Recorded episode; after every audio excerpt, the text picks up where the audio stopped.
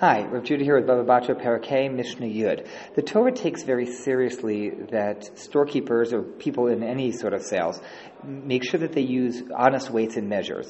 Serious uh, prohibition, it's mentioned a few times, the importance of making sure that when you sell someone something, you're actually selling it to them. You can imagine that if you have measures that are a little bit off, over time you could steal a little bit from this one, this one, this one, and make some profit, and it's totally wrong. You've stolen from everyone.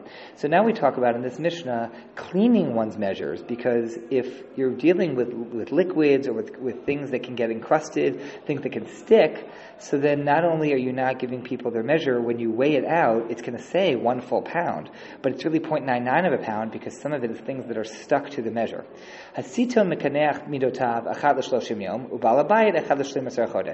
That storekeepers are supposed to, uh, not storekeepers, I'm sorry, uh, wholesalers, people who sell in bulk to storekeepers, they're supposed to clean off their measures every 30 days uh, in order to make sure that things are not stuck to them. But balabayit, a, uh, a an original uh, like a homeowner, someone like the farmer who's selling to the wholesaler, who then sells to the stores, they don't use their measures as much, so they're less worried that things will be stuck to them, and therefore the original farmer can just clean his measures once a year.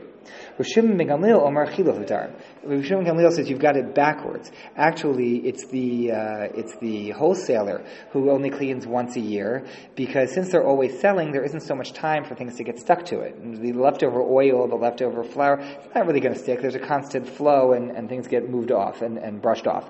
Whereas the homeowner the original farmer doesn't do it very often, things can really stick. So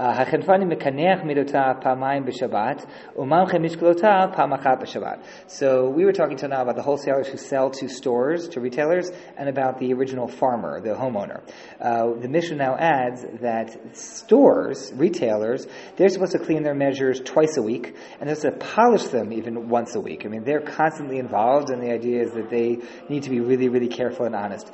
Al kol mishkal which is that they should at least wipe off their scale between each uh, between each client. So we have our overarching concern. The the only real questions here are when when is food or liquid leftover oil? We said that store owners in a prior Mishnah we said store owners don't need to give extra drops of oil. So that means that they're not really draining off their scale, and so it becomes extra important that they clean, that they polish, and that they at least wipe it off between each transaction.